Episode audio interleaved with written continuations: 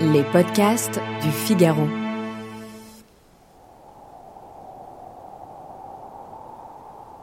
Sur le fil d'une arête édentée, sept alpinistes progressent, lentement, en direction d'un sommet tout proche.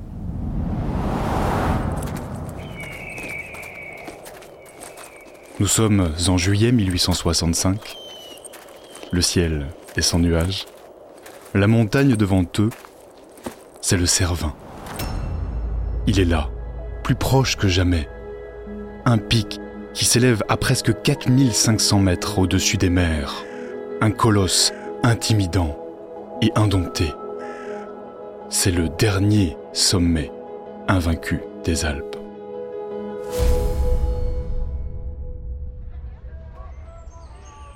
Depuis Zermatt, petit village suisse tout proche, on observe depuis l'aurore avec attention cette nouvelle expédition. Pas un mois ne passe sans qu'une expédition n'échoue sur les flancs de cette montagne.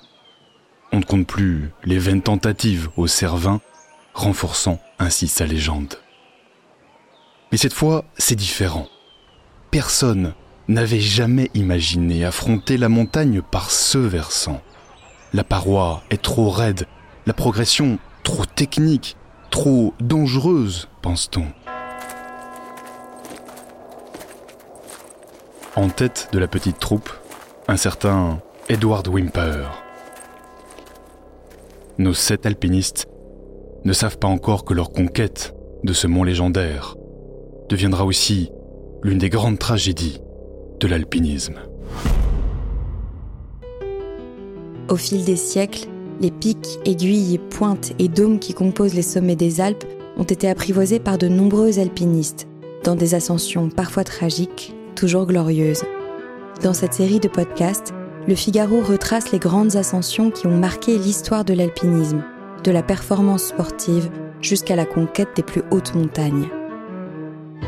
La conquête des Alpes, une série originale du Figaro, épisode 1 Ainsi périr nos camarades, le drame du Mont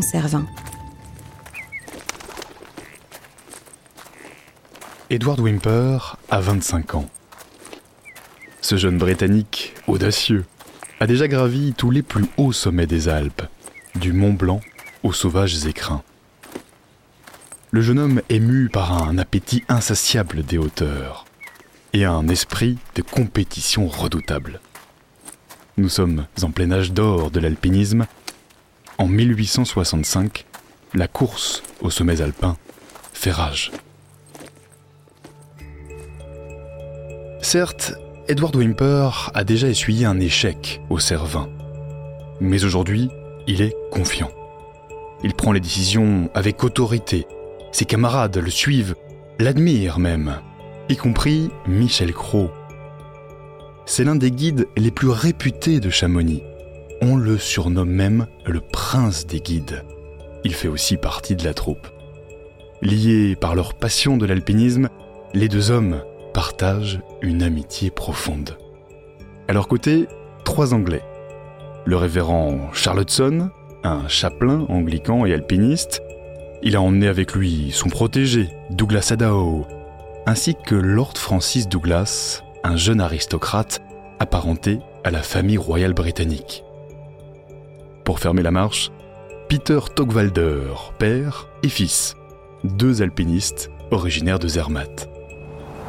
Les sept marcheurs ignorent encore que leurs noms resteront gravés, mais tragiquement, dans la mémoire de l'alpinisme.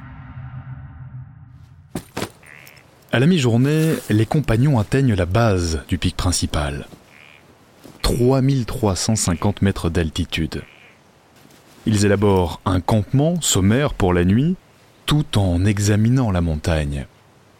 L'itinéraire s'avère moins escarpé que prévu. Dans son livre Escalade dans les Alpes, Edward Wimper raconte Quand le soleil disparut, son coucher splendide nous promit une magnifique journée pour le lendemain. Les sept alpinistes se font alors complices de la nuit tombante. Ils rient, ils chantent et bientôt s'endorment sous l'éternel balai des étoiles.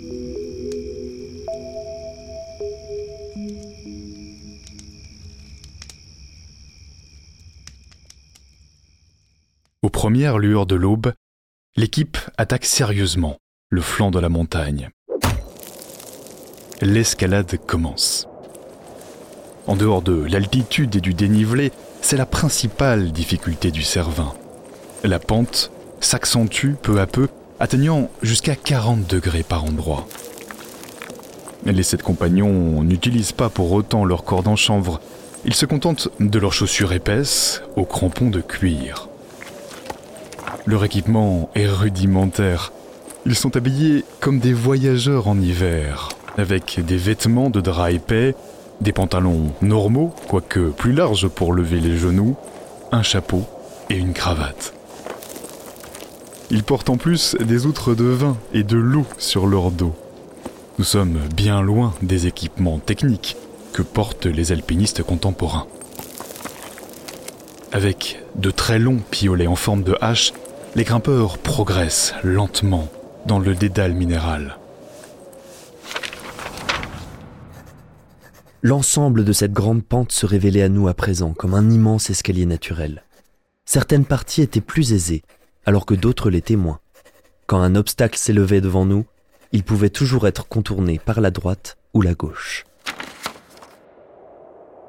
À ce stade, pas de difficulté majeure donc, mais la prudence reste de mise. Dans cette escalade rocheuse, toute chute est évidemment mortelle.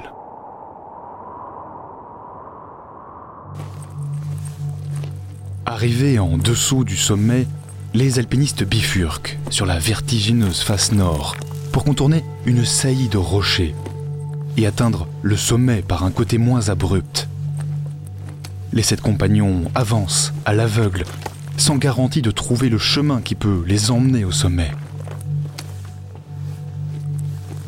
Un peu après 13 heures, au bout d'une pente de neige, le Cervin se dessine enfin. La victoire, mieux encore, leur entrée dans l'histoire, sont assurées.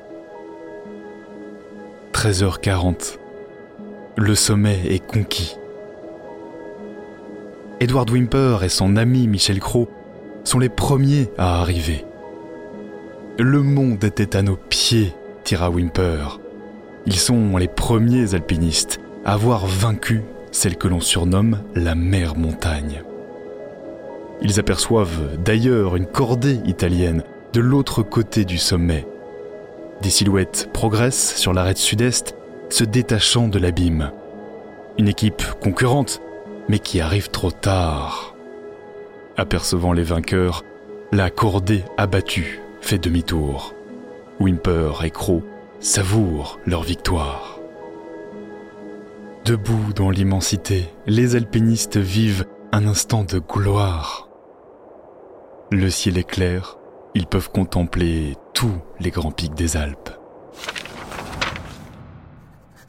Des montagnes de pierre ou des montagnes de neige, les unes sombres, solennelles, et les autres étincelantes de blancheur, ornées de hautes murailles, de tours, de clochetons, terminées en pyramides, en dômes, en cônes, en aiguilles, en flèches, toutes les combinaisons de lignes que l'univers peut offrir, tous les contrastes que l'imagination peut rêver. Edward Wimper exulte. Sa renommée est désormais garantie. Après une heure de bénédiction, les sept alpinistes entament leur descente. Ils ignorent encore le triste destin qui les attend. Michel Crow prend la tête, suivi par le reste de la troupe. Tous sont encordés, le jeune Haddow suit Michel Crow de près. En troisième et quatrième position, on trouve le révérend Hudson et le jeune aristocrate Francis Douglas. Derrière eux, Togwalder, père et fils. Edward Wimper, quant à lui, ferme la marche. Un peu en dessous du sommet, dans la face nord, alors qu'ils n'ont pas encore rejoint l'arête, les alpinistes s'engagent dans un passage rocheux compliqué, sans s'assurer à partir d'un rocher. C'est alors que le deuxième de file, Ado, glisse et tombe sur Michel Cros. Renversé, le chamoignard pousse un cri, mais il ne peut pas éviter la chute. Les troisième et quatrième de cordée sont arrachés de leur prise sous le choc. Les derniers grimpeurs, dont Edward Wimper, s'agrippent de toute leur force au rocher. La corde qui lie les alpinistes, subitement tendue à l'extrême, imprime une violente secousse et se rompt sous le choc.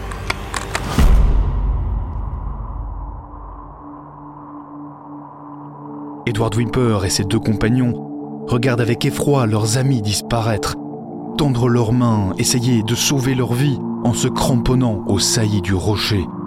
Les quatre alpinistes basculent. Ils dévalent le pan de la montagne. Plus de mille mètres de chute.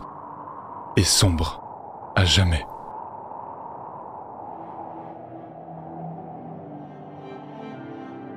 Ainsi périrent nos camarades. Comment imaginer la terreur dans laquelle se trouvent les trois survivants Et comment croire que le grand Michel Cros est tombé Que va dire Chamonix ne cesse de répéter en sanglotant le plus jeune d'entre eux. Tremblant d'épouvante, toujours perchés sur le dernier sommet vaincu des Alpes, ils doivent pourtant se résoudre à descendre. Un moment de négligence peut détruire le bonheur de toute une vie, dira Wimper dans une citation restée célèbre. Les quatre corps seront retrouvés quelques jours plus tard sur le glacier en contrebas de la montagne. Comme souvent dans l'histoire de la conquête des sommets, une polémique éclatera. Les survivants seront accusés d'avoir coupé la corde, de ne pas avoir essayé de retenir les malheureux. Un procès sera lancé, mais les survivants seront disculpés. La corde a bel et bien rompu. Ces cordes étaient en chanvre, une matière bien plus statique que les cordes en nylon d'aujourd'hui, désormais capables d'absorber les chocs. À cela s'ajoute que la corde qui reliait les deux groupes était une corde de secours encore plus fragile que les autres. Un détail insignifiant, mais qui, couplé à un mauvais pas, ne pardonne pas. La montagne est cruelle. L'immensité vierge des hauts sommets n'est pas gratuite. Le drame du Cervin reste comme l'une des grandes tragédies de l'alpinisme, véritable mythe fondateur. Conquérir l'inutile a un prix, désormais, tout alpiniste le sait.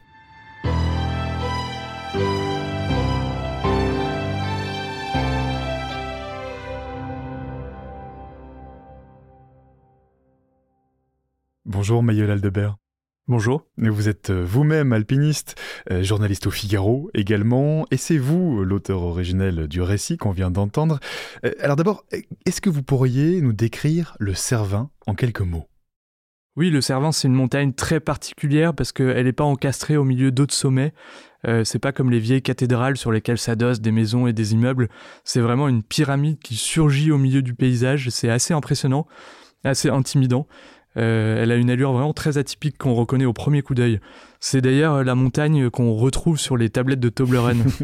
le Cervin, c'est dans le canton du Valais en Suisse, mais on la voit très très bien depuis les Alpes françaises, que ce soit depuis la Savoie ou même depuis les écrins euh, qui sont plus au sud. À l'époque d'Edward Wimper, le jeune alpiniste britannique euh, qui menait l'expédition, qu'est-ce que ça représentait de gravir le Cervin? En fait, il faut imaginer qu'à l'époque, il n'y a pas vraiment d'équipement spécialisé pour la haute montagne. Euh, ce qu'on appelle les alpinistes, c'est d'abord en grande partie des jeunes de l'aristocratie, dont d'ailleurs beaucoup sont britanniques, et ce sont tous des voyageurs en quête d'aventure. Donc ils sont habillés en tant que tels, ils emportent très peu de matériel euh, spécifique, si ce n'est euh, des cordes en chanvre ou des chaussures épaisses avec des crampons de cuir, comme on l'a entendu dans le récit. Et ils n'ont pas de boissons spécifiques ou de barres de céréales. Ils sont euh, aussi très lourds, c'est une vraie expédition. Euh, à cela, il y a la dimension psychologique d'une montagne où l'homme a jamais mis les pieds, de la très haute altitude, euh, dont on connaît d'ailleurs pas du tout les effets sur le corps. Et il y a aussi la longueur de l'ascension dans une pente à 40 degrés, sans câbles et sans points d'assurage qui sont installés aujourd'hui. Donc oui, c'est à l'époque, c'est vraiment une ascension très difficile. Aujourd'hui, euh, Mayol, est-ce que vous diriez que le Cervin, c'est encore une montagne difficile à escalader? Alors, par l'arrêt du Hornly, donc l'itinéraire de Wimper, c'est une course d'alpiniste assez relevée, mais classique. Euh, aujourd'hui, avec le développement de la pratique, avec le matériel qui a considérablement changé, l'escalade est complètement différente euh, et plus facile forcément. Pour vous donner un exemple, en août 2018, un alpiniste suisse a battu le record en aller-retour depuis Zermatt en 3h59 par l'itinéraire de Wimper, quand il leur fallait à eux plusieurs jours entiers. Oui, il faut dire que, on, l'a dit dans l'histoire, mais il partait avec euh, des outres de vin sur le dos. Ça ne fait pas simplifier l'escalade. Effectivement. Et alors, par l'arrêt du Lion euh, de l'autre côté, la voie normale italienne, c'est une voie d'alpiniste également classique. Elle était ouverte par euh, Jean-Antoine Carrel, donc l'alpiniste qui échoue et qui voit Wimper arriver au sommet. Cet alpiniste-là, il décide, en fait, quand il a perdu, de remonter quand même deux jours après par cet itinéraire. Mm. Donc l'ascension du Cervin est, beaucoup plus facile aujourd'hui qu'hier. pourquoi est-ce que cette montagne demeure un tel mythe chez les alpinistes, Mayol? Alors déjà pour cette histoire, qui est vraiment une des ascensions les plus connues de l'alpinisme et qui est vraiment un, mythe fondateur, mais aussi pour sa face nord, qui est une des plus grandes faces nord des Alpes et un des itinéraires les plus difficiles et un des défis les plus grands. C'est une voie vraiment que tout alpiniste très expérimenté euh, doit réaliser euh, s'il est au sommet de sa pratique. Et puis bien sûr, c'est une montagne tueuse, ce qui renforce euh, sa réputation et sa dimension redoutable. On estime aujourd'hui que à peu près 500 alpinistes ont perdu la vie sur ses flancs. Eh bien, merci beaucoup, Maëlle Aldebert. Votre article d'origine s'appelle Ainsi périr nos camarades sur le mont Cervin, l'exploit et le drame. On peut bien sûr le retrouver sur lefigaro.fr. La conquête des Alpes est une série originale du Figaro sur une idée de Mayol Aldebert, racontée par Alban Barthélemy, coordination Haute-Cérès, réalisation Chloé Vibo, prise de son Axel Lampérière, post-production Léo Westphal. Retrouvez les grands récits de la conquête des Alpes du XVe siècle à nos jours sur lefigaro.fr et toutes les plateformes d'écoute. À très vite.